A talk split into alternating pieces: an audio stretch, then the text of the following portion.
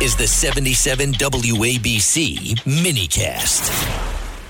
With us today is Marsha Blackburn, U.S. Senator from the great state of Tennessee. And uh, uh, Senator Blackburn, well, good to hear from you again. How are you? I am doing well, and we are working hard here, here in D.C. and looking forward to what the year might bring. And of course, looking forward to what is going to happen in November of this year. Uh, Senator, uh, I, you know, I always considered the Senate the elder statesman of our country. And I, I am still disturbed that the elder statesmen of our country, the Democrats and the Republicans, cannot sit around the table and, uh, and make a deal, especially on our own borders. Uh, why is that? I don't understand it. You know, John, I, I think that there are so many people who are with you on that because our goal should be to secure our nation's borders and protect the sovereignty of our nation. And people are so perplexed that we have an administration that every single day they keep working to try to find new ways to make illegal immigration legal. It is their goal and they seem to be focused on it like nothing else really matters. You know, they've got to find a way to get all of these individuals into the country. Well, they, you know, over a 100,000 Americans have died of fentanyl coming over the border, supplied to the Mexican uh, cartels by our enemies. And 100,000 Americans in 12 months that's more than died in Vietnam, Afghanistan, and Korea War. I mean, it just doesn't make sense anymore. And and the borders, they're just they're just. I believe in immigration, but we need checks and balances. Who's coming and going? Well, we need to know who is coming into our country and why they're coming. And that is why so many Americans are now saying the border is their number one issue. They look at those numbers of 302,000 people that came across the border in December alone. They look at the stats of 80 known terrorist watch lists, 80 coming into this country since the beginning of the fiscal year. And they're saying, wait a minute, what is happening here? What is going on? It is important that we secure the border. And of course, under President Trump, we had a fairly secure border. In four years, he only had 11 terrorists that came to that southern border trying to sneak in the country.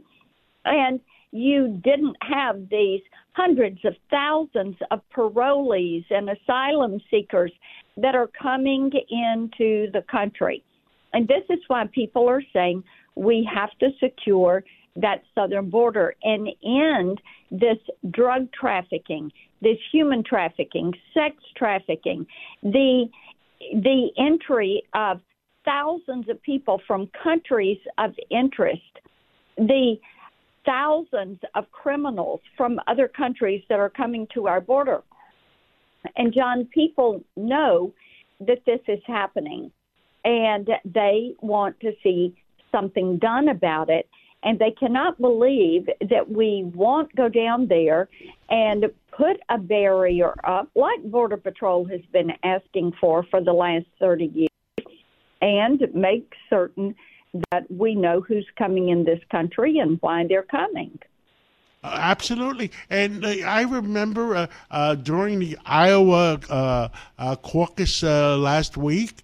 I remember those people, Middle America, like Tennessee is Middle America, sitting in the diner, and and they, they asked them the most important thing for them was, it, all of a sudden it was the border again and you could see their faces. They couldn't understand why uh, they're just letting people in that we don't know who's coming in.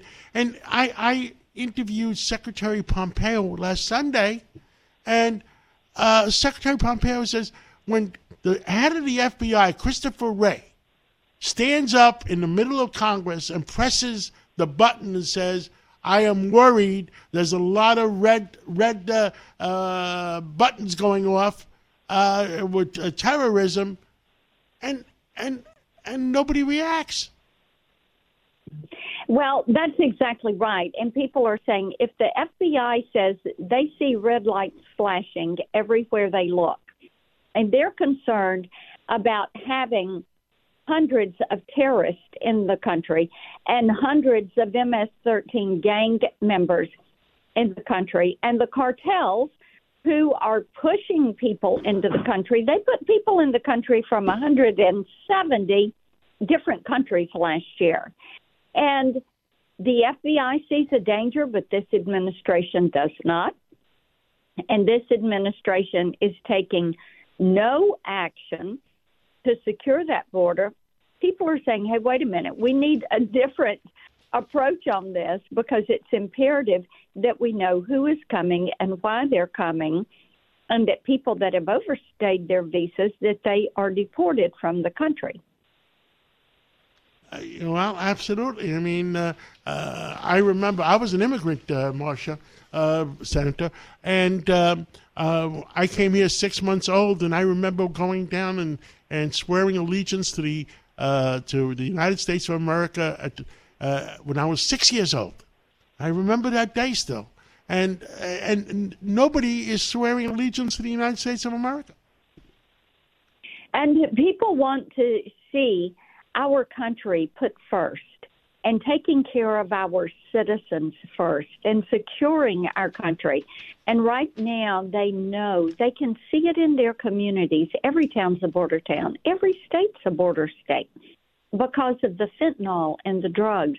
And as you said, the thousands of people that have lost their lives to fentanyl poisoning, the way it is affecting so many of our young people.